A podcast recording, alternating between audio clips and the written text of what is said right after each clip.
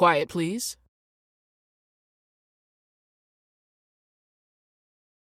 Quiet, please. Foley Mara Studios presents Quiet Please, which is written by Willis Cooper, directed by Chuck and Megan Mara, and features Kat Hammonds. Quiet Please for tonight is called Camera Obscura.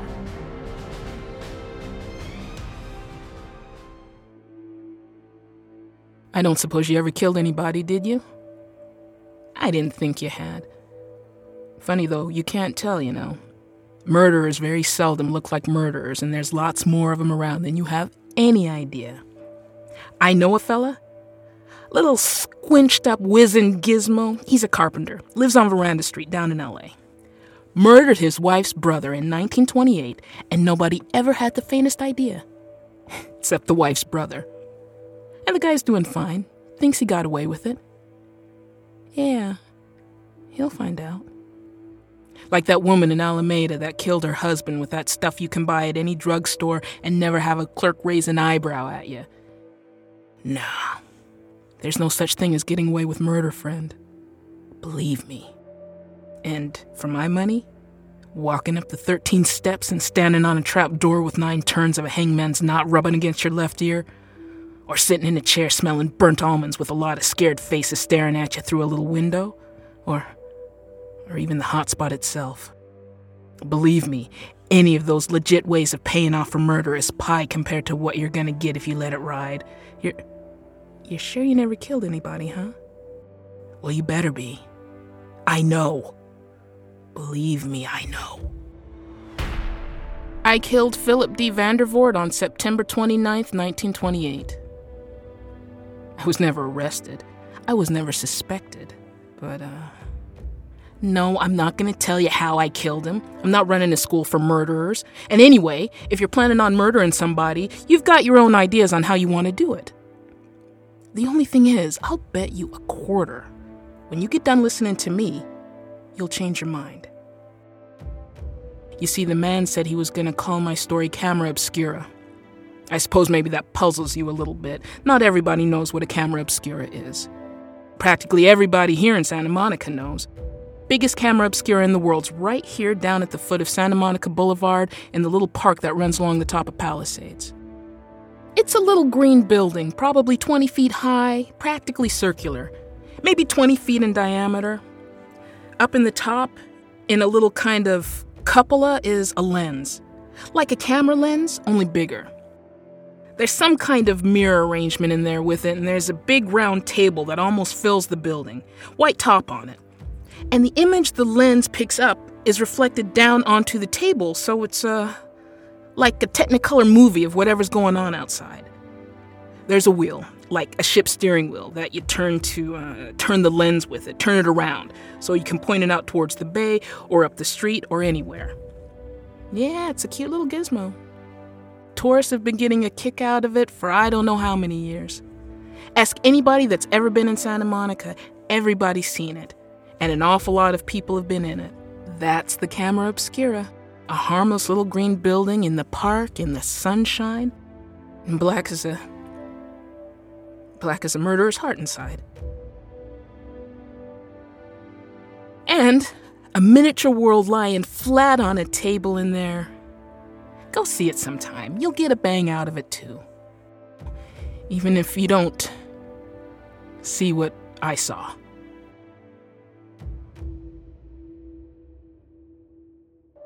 There was this girl that worked in Llewellyn's restaurant next door to Harry Cowan's bargain store where I worked. Now, I've forgotten her name Kate or Mary or Joanne or something. Just to show you. That morning, I went next door for a cup of what Llewellyn claims is coffee. Nobody in there but this girl, this waitress, Mary or Kate or whatever her name was. She'd been crying. I said, What's the matter with you, kid? Nothing. Give me a cup of coffee. What's the matter, kid? Oh, nothing. Sai, you seen Phil Vandervoort the last couple days? I looked at her, and the tears started out of her eyes again, and I said, and I was telling the truth. I said, Not since night before last. Why? I said. Where'd you see him? Why, down at the PE station, down the streets. The matter? Did he run out on you? Sai, how did you know? What do you mean? Did he? He's gone. You sure? I knew it. I knew it when I gave him the money. I knew it. I just knew it. What did you do? Did you give him money? Oh, Sai, don't tell anybody, will you please? Don't. Well, I won't, but. He said he needed $200 to pay a man for something. The banks were closed and he couldn't get any money and he needed it so bad. You mean you gave him 200 bucks? I borrowed it from Llewellyn. I told him I'd give it back to him in the morning. I had $240 I'd saved up and. Sai, what am I gonna do? Wait a minute, wait a minute, I said. So this is where the money came from. Well, wait a minute, I said. You mean you borrowed 200 bucks from Llewellyn to give to Phil, and now he's gone, and you've got to dig it yourself? Saved and saved and saved, Sai. I know it. Well, ain't that fine? Ain't that fine? How come you did it? Couldn't you have borrowed it from somebody else, for gosh sakes? He. He. We was gonna get married. Well, you sap. 200 bucks, you sap. I know it. I know it. What am I gonna do? Hmm. I guess pay up. You, uh, said anything to the police? Oh no. Going to? I don't know. Should I? No. No, I can't. Why not? Oh, I don't. I don't know if he really ran out on me, but You were gonna marry him, huh? he asked me to. Yeah, well, Oh, Sai, don't say anything about it to anybody. Will ya? no, no, I won't say anything. Please? I won't say anything. If he's really gone, Hmm, he's gone all right. what should I do? Well, you could go to the cops if you want to, but. But if I was you, well, you'll get an awful lot of publicity, you know. That worth 200 bucks to you? I know it. I, I don't know what to do. Well, I gotta beat it. Harry'll be screaming for me. Here, you got change for a $10 bill? Yeah, I guess so. Out of 10, 50, 2, 3, 4, 5, and 5 is 10. See what I mean? She didn't have the faintest idea that that was one of the $10 bills she gave to Phil Vandervoort a couple of nights ago. Isn't it amazing? I should have thought she'd noticed how wrinkled and damp the bill was from the seawater. Well, you see, I didn't think about going through his pockets till after I took him out there under Santa Monica Pier and fastened him to one of the pilings down deep. It was a good place, I thought.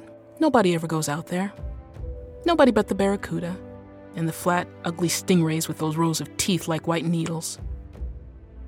Kinda left the camera obscura sitting out there on the Palisades all by itself, didn't we? Yeah, we'll get back there.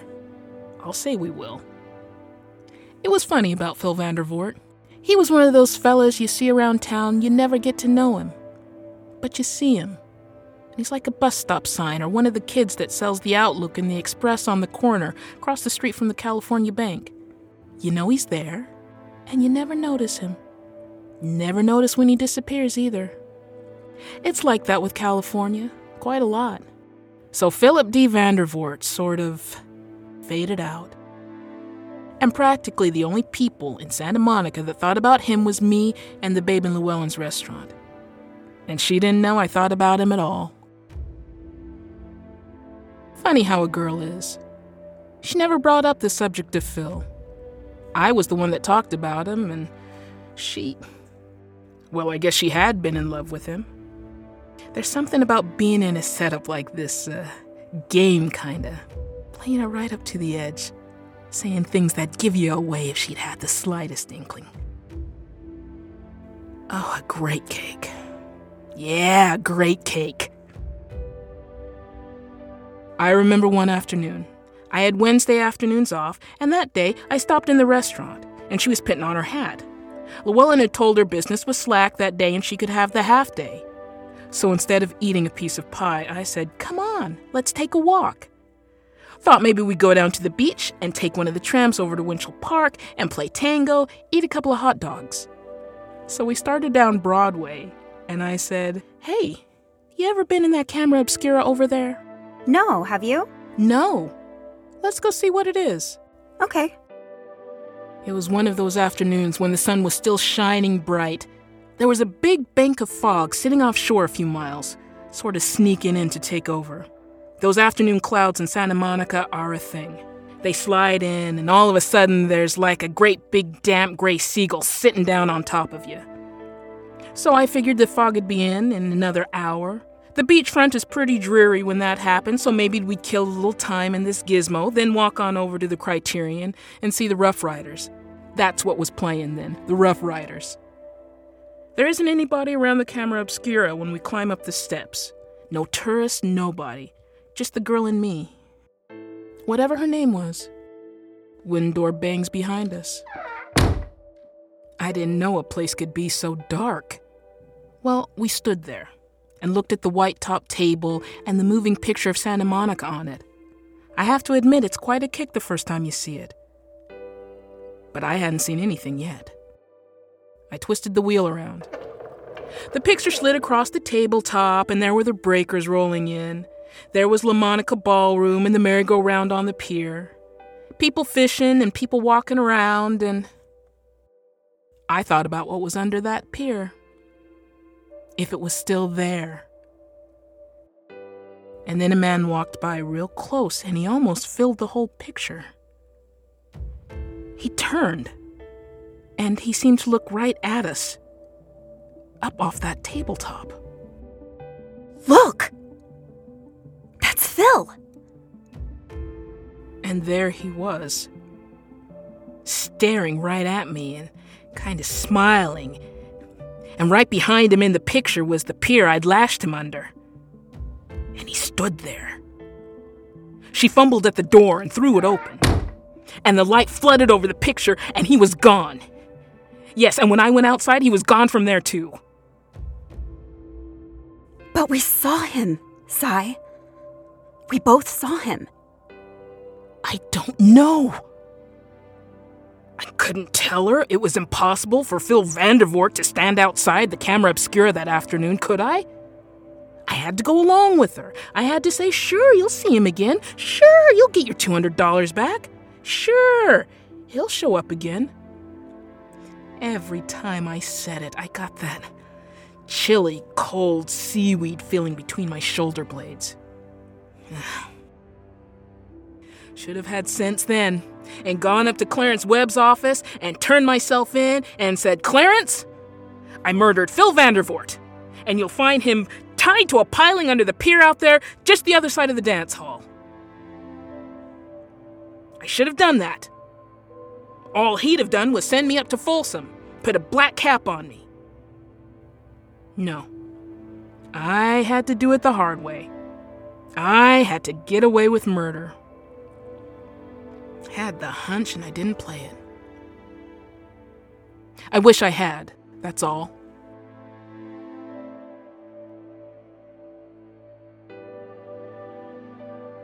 Let's go over to the camera obscura again, Sai. I didn't want to go to the camera obscura again. I didn't want to go in there in the dark.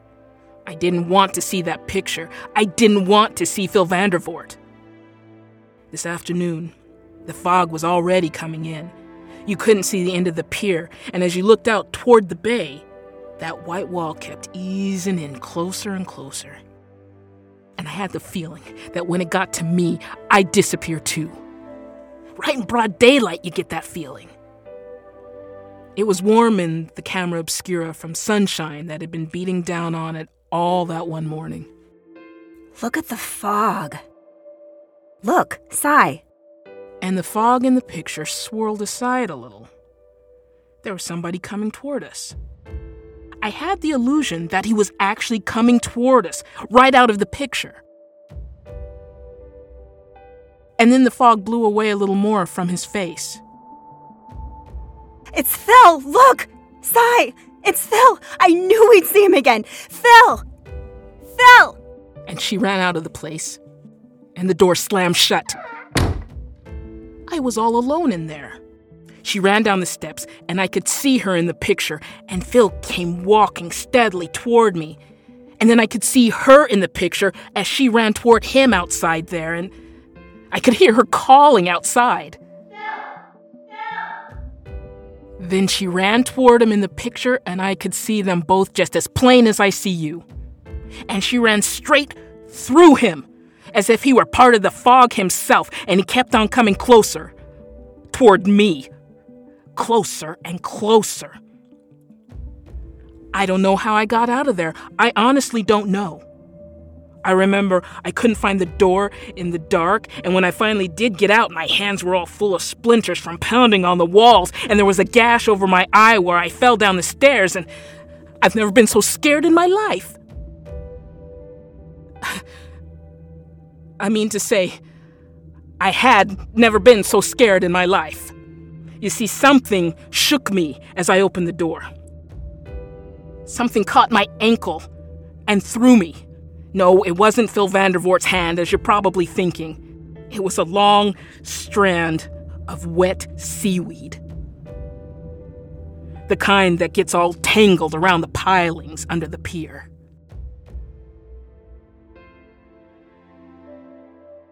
Let's go over to the camera obscura. I said, I'll never go to that place again. I will never go to that place again. I'm going anyway. If you don't want to go, I'm going. I said, Don't go, don't go. It's foolish to go to that place. There's some reason why Phil's hanging around that place, and I want to go there. I thought, I know why. I know why he's hanging around there. No!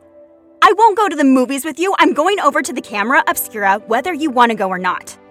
And I knew I had to go. I said to myself, if you let that girl go over there by herself, she'll see him again. And what'll she find out? I said to myself, you gotta go with her so you. You can keep her from finding out whatever she might find out. And I said, well, all right. I'll go just this one time. There wasn't any fog this time. It was a beautiful, bright day. It was just the two of us. Or I should say, the three of us. Yeah, we saw him again. This time was the payoff as far as she was concerned. Oh, I'll tell you about it. There wasn't anything wrong with the picture as long as we had the lens aimed toward town. She turned the wheel slowly. The picture flowed past on the table. Up northward toward the Miramar Hotel, down Ocean Boulevard with the palm trees in front of the little real estate offices.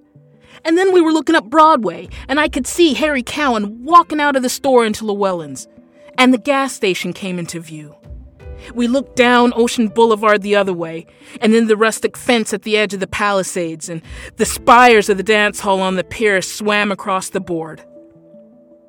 And there was Phil, leaning against a palm tree, not 20 feet away, it seemed. There he is. And just as if he'd heard her, he looked up at us and. and grinned. He lifted his hand and beckoned. Again, I had that curious feeling that he was real. He was three dimensional there in the picture. And she opened the door and went out. But she came right back in. Sai, there's nobody there. I could have told her I knew that. There's nobody out there. There he was on the table, grinning at us. And he said something.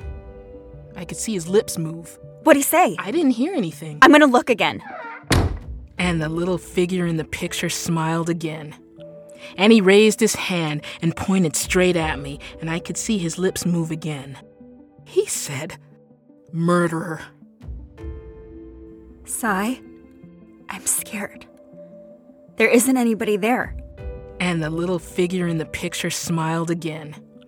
And he raised his hand and pointed straight at me, and I could see his lips move again. and I knew she had read his lips too.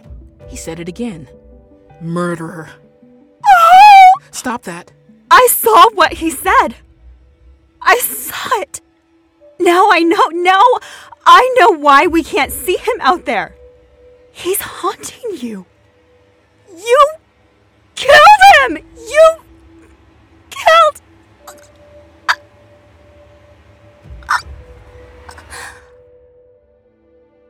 Well, what else could I do? She knew, and she'd tell, and I'd hang. I can't even remember her name. There's quite a bit of space under the table in there, and it's dark in there, I said. After a little while, I opened the door and looked out. Very casually. Everything seemed to be normal. I saw Bobby Clark, the motor cop, go by on his bike. Harry Cowan was walking back into the store. Nobody was looking at me. I was about to start down the stairs when a sudden thought struck me. I hadn't looked at the tabletop at the picture. I closed the door and turned around. Phil was still there in the picture. And there, beside him under the palm tree, was the girl. Not much left to the story, though. Oh, I should have gone then and confessed. It would have been easier. But, well, I knew nobody'd ever find Phil, and I didn't want anybody to find her. They locked the place up at night, but the door came open easy. I didn't bring any light.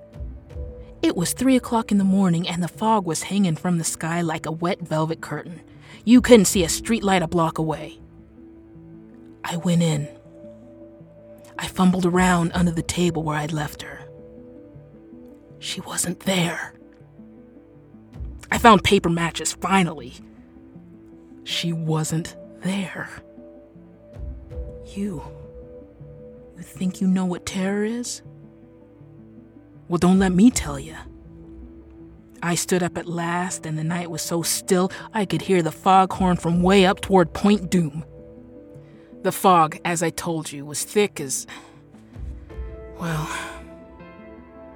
I glanced at the table.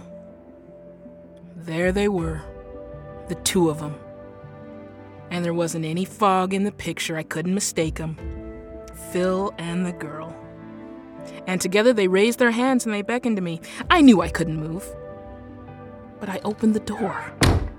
I went down the steps into the fog. There was just one tiny spark of hope in the back of my mind, just one tiny spark. I knew they wouldn't be there. But they were. And they turned and started away. And I followed them through the fog, down past the suburban station down the hill to the pier, then across the boardwalk, down across that clinging, sticky, wet sand, and the fog running its fingers through my hair. And under the pier, with the wet, spongy piling making hell's own high forest around me, the smell of dead things cast up from the sea, and the waves reaching for me, they went on. And I followed. And the waves beat at my knees, and the undertow clutched at my waist. And I followed. And then I felt my breath being snatched from me. There was a long horror of seaweed across my face. And darkness. And the taste of. of salt.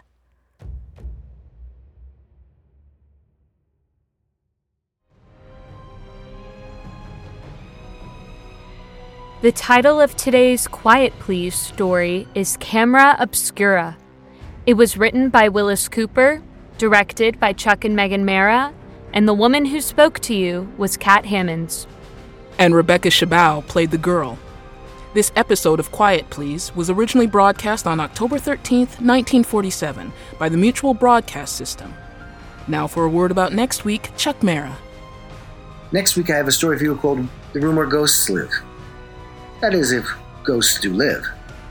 Maybe we'll find out next week. And so, until next week at this same time, I am quietly yours, Kat Hammonds.